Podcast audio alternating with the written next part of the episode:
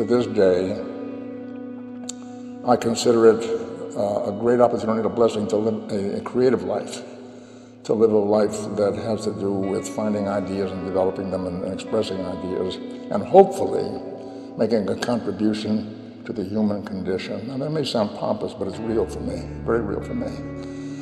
And I came across eventually a piece of writing that expresses the artistic condition, I think, brilliantly. It says Edwin Booth, the actor, heard the solemn whisper of the God of all arts. He said, I shall give you hunger and pain and sleepless nights. Also, beauty and satisfaction known to few and glimpses of the heavenly life. None of these shall you have continually, and of their coming and going you shall not be foretold. And that to me sums up the life of a creative person, what a creative life is.